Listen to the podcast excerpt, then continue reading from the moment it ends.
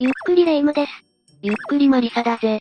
レイム、顔真っ青だけど大丈夫かよ今ね、松原谷志さんの本を読んでいたの。事故物件階段、怖い間取り、ってやつ。ああ、前に映画にもなってたやつか。もう、読まなきゃよかったなんてちょっと後悔しているわ。話に出てくる部屋すべてが怖かったもん。そ、それは怖そうだな。松原さんは、事故物件に住むことを売りにしているからいいけど、実際に住む人なんているのかしら普通の人なら絶対住まないわよねまあ、人それぞれ価値観があるからな。幽霊が出ても気にしない人や、賃貸料が安くて済む人、いろいろな人がいるぜ。ええ私なら、どんだけ安い部屋でも絶対にごめんだわ。レイムはそうだよな。じゃあ、実際に事故物件を体験した人の話なんて聞きたくないかあんまり聞きたくない。そうかそうか、聞きたいか。では今回の解説は、事故物件の恐怖体験を6つ紹介しよう。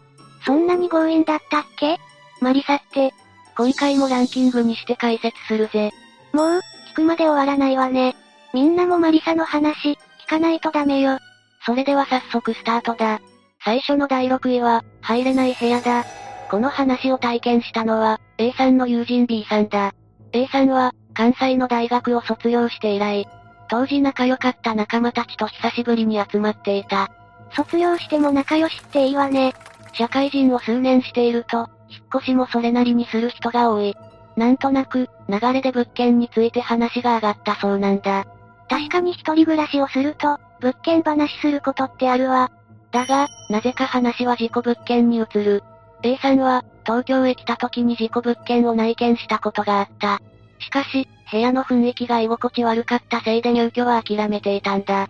やっぱり事故物件って雰囲気悪いんだ。そんなことを思い出していると、B さんが話に入ってきた。B さんは、部屋が広いが家賃が異様に安い家を見つけたらしい。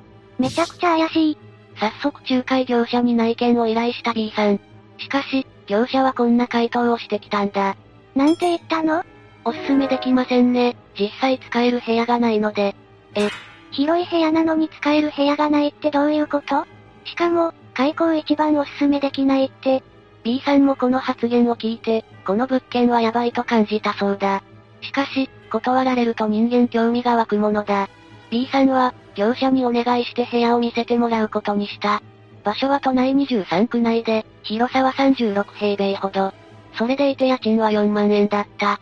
安っ。でも、そんなに広い部屋でも使える部屋がないって言ってたわよね。話を聞くと、どうやら問題になっている部屋がある。それが、この家で一番広い部屋らしい。実質使えて、半分くらいだそうだぜ。 B さんは、その部屋には入ったのいや、というより、この家に一歩入っただけで薄暗さを感じたようだ。壁の色が白なのに、なぜかセピア色になっているみたいな。な、何それそして、問題の部屋を開けようとした時だった。業者がこう言ってきたんだ。絶対に入らないでください。眺めるだけですよ。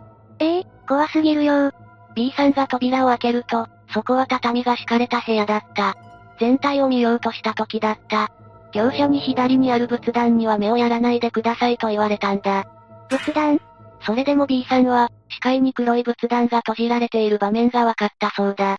それで、部屋の感じはどうだったのやはり開けた瞬間、空気が重くなったらしい。それに、一人では絶対にいられないと思ったそうだ。それ、やっぱりその部屋には何かいるその後業者からは、部屋に入るのはアウト、仏壇を見るのもアウトだけど、開いたら完全にアウトだからね、と言われたそうだぜ。それじゃ、絶対にこの家に住むなんてできないわね。そう、B さんももちろん入居はしなかった。家を出て、お互い息を整えていると、やはり、この家では過去に人が亡くなっているらしい。しかも、一人や二人じゃない。入居した人が短期間で亡くなるそうなんだ。ええ入った人みんな亡くなったってこともちろん、その前に逃げ出した人もいるそうだが、その人たちはみんな、頻繁に廊下で女に会うと言ったり、仏壇から老人が出てきて、その時に身動きできなくなる、と言ったりしていたらしい。みんながみんな同じ幽霊を見ている。霊感があるとかないとかという話ではない。ただこの家には、同じ霊が住み着いているんだ。続いて第5位は、物件紹介で起きた怪奇現象だ。これは、不動産コンサルタントとして働く Y さんの体験した話だ。次は、どんな家なのかしら。 Y さんは、アパートやマンションの不動コンサルタントをしており、客の資産形成の手伝いをしていたそうだ。へえ、立派なお仕事ねえ。季節は、蒸し暑い8月だった。この日、Y さんはある物件を購入検討する客と会う予定だったんだ。客の希望条件を聞いて、Y さんは希望に沿うアパートへ連れて行く。それは千葉県にある、駅にほど近い物件だった。まさか、その物件が事故物件物件資料を見ていた客は、そのアパートをかなり気に入っていた。もう購入間近というくらいにな。でも事故物件なんじゃ。そう、Y さんは事故物件であることを伝え忘れていた。以前、アパートの一室で人が亡くなっていたんだ。しかし、この情報を伝えても客の反応は変わることはなかった。大丈夫なのこの発言を聞いた Y さんは安堵した。そして、問題のアパートへ向かったんだ。見たら気持ちが変わるかもよ。アパートは、すでに清掃されており匂いも何もない。本当に綺麗で、客は喜んだという。これは、購入決定かしら Y さんは、空いている部屋の鍵を開けて客に室内で待つように言った。そして、自身は車を駐車場へ止めに行ったんだ。お客さんに部屋を見ていてもらったのね。 Y さんが戻ってくると、客が部屋に入らず呆然と立っている。どうしたのかしら客は何も言わず中を指していた。Y さんが客の指差し方へ目をやると、その部屋のリビングに、大きな黒い焦げ跡があるではないか。だって、清掃はすでに住んでいるって言ってたわよね。その黒い焦げ跡は、なんだか人が横たわったような形に見えた。え、え、ええしかも焦げ跡だけではなく、腐敗臭までする。何が、どうなっているの信じられないような光景に驚く二人。客は Y さんにこんな質問をした。ここに住んでいた人はどのように亡くなられたんですかそ、そうよね。怖いけど聞きたいわ。この時点では、Y さん自身も事故物件だとしか把握していなかった。だが、後に知った事実では、入居者の遺体が見つかったのは、8月の蒸し暑い日だった。そして、リビングに横たわるようにして亡くなっていたところを、発見されたという。発見時の部屋の匂いはものすごかったそうだぜ。やっぱり、そういえば、物件案内の日も同じ8月。ああ、当然、客がこのアパートを購入することはなかった。あんなもの見たら、当然といえば当然だがな。次は第4位、クローゼットに隠された秘密だ。これは、K さんが暮らしていた大学寮での話になる。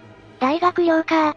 そんな場所でも事故物件になったってことその寮は、築30年の古びた3階建ての建物だった。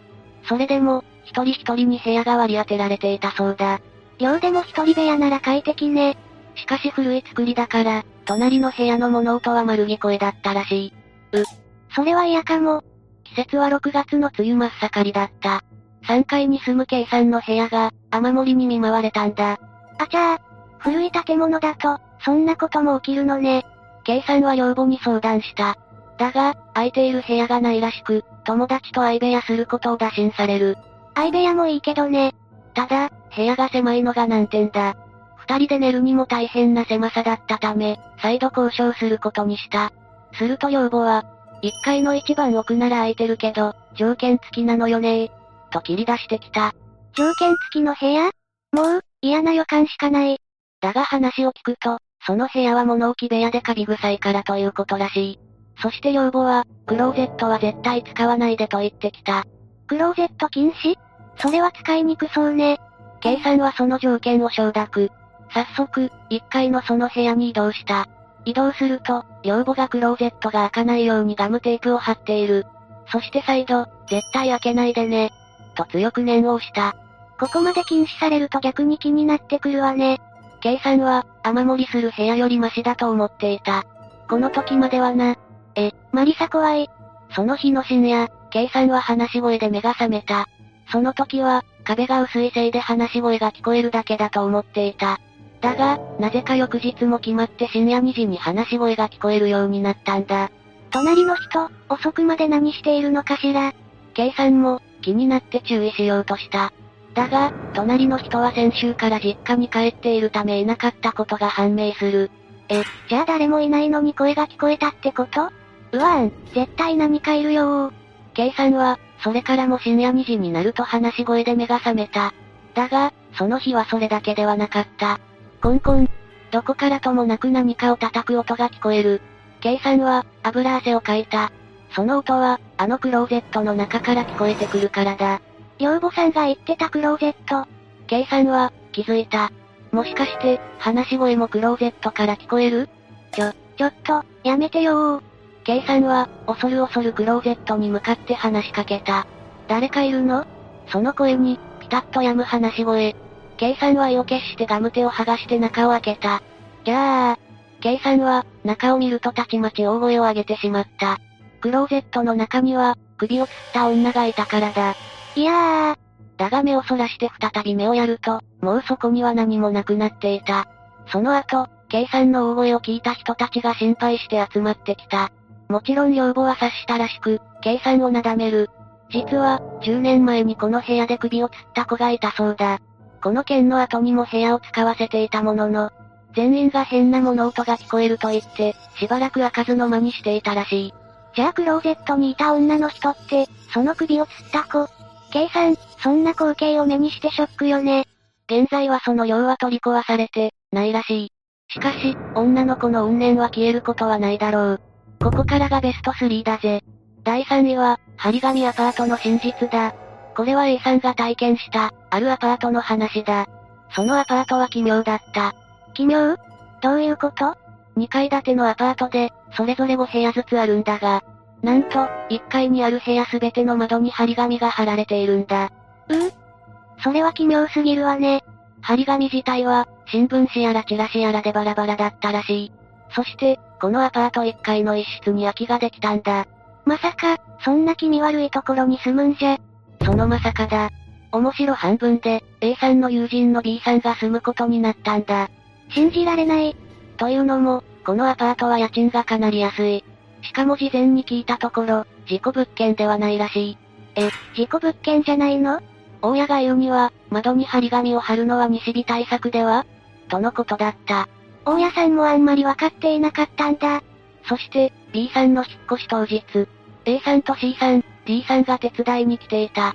ねえ、窓はどうするの問題の窓は、張り紙ではなくカーテンがかけられた。そ、そうよね。張り紙なんておかしいし、引っ越しが終わると、4人は B さんの部屋で食事をし、その日は泊まることになった。止まるんだ。勇気あるわね。 4人は、その場で眠り込んだ。どのくらい時間が経っただろうか。窓から近い場所に寝ていた A さんの背中に、何かが触れたような感覚があった。きっと、カーテンよ。 A さんもそう思って寝ていたが、またカーテンが当たる。しかし、季節は秋だ。窓を開けてるわけでもないのに、どうしてカーテンが揺れるあ、これに気づいた A さんは、3人を起こした。時刻は深夜1時を回った頃。なんだなんだと起きた3人に事情を説明した A さん。そこで4人は、じっとカーテンを見つめる。ふわ、カーテンが揺れた。4人は、その光景に息を飲んだ。そして、誰かがこんなことを言った。開けてみよう。ええやめといた方がいいわよ。次に揺れたら、カーテンを開けて写真を撮ろう。こうして、A さんは写真係を担当することになる。一番嫌な役割。そして、カーテンが揺れた。B さんと C さんが思いっきりカーテンを開けた。そこに写真を撮ろうと身構えた瞬間だった。窓ガラスから生え出るように、髪の長い女の頭が出てきたんだ。ギャー、だらりと垂れ流した黒い髪。女の上半身は窓ガラスに垂直に生えている。そして、徐々に顔を上げようとするではないか。このままだと目が合っちゃうわよ A さんは、反射的に目をそらした。だが、次に目をやると女の姿はどこにもなかったそうだ。誰なの、その女ー。おそらく、このアパートの1階に、この女は現れるんだろう。だからみんな張り紙してガードしていた事故物件の告知は、賃貸の場合3年経つと義務ではなくなるからな。きっと、かなり前にこのアパートで何かが起きたんだ。 B さんは、その後も住んでいるのいや、これが引き金になって退去したそうだ。それだけじゃない。アパートの前の通りですら避けるようになったらしい。このアパートに住む人たち、みんな強者ね。続いて第2位は、誰かいるだ。気味の悪いタイトルね。これは、OL の M さんが体験した話になる。当時、M さんは大阪のマンションに住んでいた。間取りは 1LDK だ。マンション暮らしだったのね。そんな M さんには、ある悩みがあった。悩み部屋の異変さ。ええまさか、幽霊いや、なんというか誰かが侵入した形跡というんだろうか。ええやだー。例えば、冷蔵庫が開いていたり干していた洗濯物がなくなっていたり、もしかして泥棒しかも、異臭もあった。何かが腐った匂いがするらしい。最悪すぎる。しかし、金目のものは特に手をつけられた形跡がない。財布やカードも無事だ。じゃあ、泥棒じゃないのかな鍵が壊されることもなかったしな。それは不可解ね。もちろん警察には通報した。しかし状況が状況だけに、あまり相手にされなかったらしい。そんな、頭おかしいとか思われたんじゃ。腑に落ちないまま、M さんは部屋に戻った。だが、なんとなくどこからか視線を感じる。怖くて寝られないよー。結局、そのまま寝不足で仕事へ行った M さんだったが、またしても部屋に帰ると、家具の配置が変わっていた。絶対、誰かいる。 M さんは恐怖に駆られたものの、前日の寝不足がたたって、なんと部屋で眠ってしまったんだ。睡魔には勝てなかったか。深夜 M さんは、何かが半音で目を覚ました。誰かが、そーっと物音を立てないように歩いているのがわかる。誰その誰かは、冷蔵庫を開けて何かを探っているようだ。高まる心臓の音。これは、生きている人間の仕業なのだろうかそれとも幽霊か ?M さんは、恐怖で身動き一つ取れずにいた。実態がわからないのって、めちゃくちゃ怖いわよね。足音は、浴室の方へ移った。M さんは、はっと何かに気づく。それは、浴室から天井裏へ入ることができるってことだ。ええじゃあその誰かって、天井裏に住み着いているってことあ、ありえない。確かに、前々から物音は聞こえていたらしいがネズミだと思っていた。しかし、あれはネズミなんかじゃない。本物の人間だったんだ。一瞬で血の気が引いた思いよ。 M さんは、すぐに部屋を出た。もう、こんな家に住めないからな。私でも出ていくわ。 M さんが出て行って数ヶ月が経った頃、こんな話を耳にした。それは、M さんが住んでいたマンションで腐乱した遺体が発見されたらしい。まさかその遺体って、身元不明者だった。年齢は40代から60代だと推定されたが、何しろ損傷がひどかったらしい。警察が天井裏を調べると、何者かが生活していた様子があったそうだ。うわぁ、やっぱり誰かいたんだ。そこには、タバコや空き缶、本、しまいには排泄物まで見つかったらしい。いや結局、このマンションは事故物件として扱われるようになった。ー、ねえ、もしかしてその人は M さんがいなくなったから亡くなったんじゃ。ああ、もしかしたらそうかもしれないな。最後の第1位は、呪いの事故物件だ。これは、T さんが中学2年生の時に体験した話だ。当時、T さんは不良仲間3人と仲が良かった。中二って、やんちゃする時期だもんね。その時は夏休みということもあり、みんなで肝試しを計画していた。あら、それはやめておいた方が、肝試しの内容はこうだった。事故物件に一泊するというもの。ええなんでも、仲間の一人の親が不動産会社を経営していて、一日くらいなら貸せるということらしい。だが、どうも担当者は貸すことをためらっていたが、結局、4人はその物件に泊まることになったんだ。ためらうくらいだから、危険な物件なのかしら。当日、ピクニック気分で物件に着いた面々は、持ち寄った食べ物や飲み物で、宴会を楽しんでいた。ただ、電気や水道は止められているので銭湯へ行った後、再び部屋に戻った時だった。リビングと和室を結ぶ襖が、人一人分空いている。誰かの締め忘れでしょしかし、全員閉めたと言っている。え、ここで、みんななんとなく嫌な感じを覚えたものの、これくらいのことでビビるなんて、という心理が働き、誰も何も言わずその日は寝ることにしたそうだ。まあ、気持ちはわかるわ。次の日、起きると仲間の一人の S がどこにもいない。時間は朝5時だった。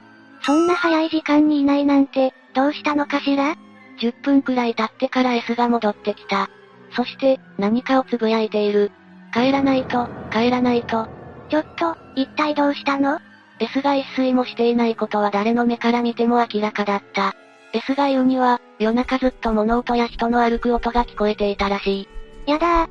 そして、S はこの後命を落とすことになる。ええいきなりなんでトラックに跳ねられて亡くなったんだ。しかも、運転手は別に居眠りでも何でもなく、ハンドルが勝手に動いて事故を起こしたと言っていたらしい。そ、それって、幽霊に取り憑かれたその後もおかしなことは続いた。D さんの母親が、こんなことを言ってきたんだ。あんた、何か隠してることないえ、急にどうしたんだろう ?D さんは、事故物件に泊まったことは内緒にしていた。どうやら母親が言うには、D さんがいない時何者かが家に来るらしい。それも、覗き穴には映らないのにドアを叩く来訪者が。それって、幽霊がついてきた母親がどなたですかと尋ねても、扉の向こうからは開けてくれとしか言わず、無視すればドアを大きな音で叩かれる。こんなことが、どんどん増えたらしい。怖さらに、D さんの母親には霊感があった。そのため、この異常事態は T さんが何かやったのではという思いに至ったそうだ。こうして、T さんは霊能力者に見てもらうことになった。霊能者曰く、次のターゲットは T さんだったらしい。う、嘘じゃあ、このままだったら T さんは命を落としていた事故物件には、強力な自爆霊が住み着いており、S さんもその霊によって亡くなったそうだ。そして、次に目をつけられたのが T さんだった。順番に呪いをかけようとしていたんだ。もちろん、T さんはこの後お払いとお守りを手にした。そして、それは他の仲間もな。そんな危ない目に遭うなんて、行く前は考えてもなかったでしょうね。ああ、やはり遊び半分で行くのは、危険だということだ。よし、解説は以上だ。事故物件の怖さがよくわかったわ。やっぱり、絶対に住みたくない気持ちが強くなった。事件や事故があった場所は、それなりに念が強いからな。綺麗に清掃しても消えることはないんだ。そ、そうね。見かけだけ綺麗にしてもダメよね。では、今回はここまでにしよう。みんなの中にも事故物件に住んだことある人がいるかもしれない。恐怖体験をした人はぜひコメントを残してほしいぜ。それでは最後までご視聴ありがとうございました。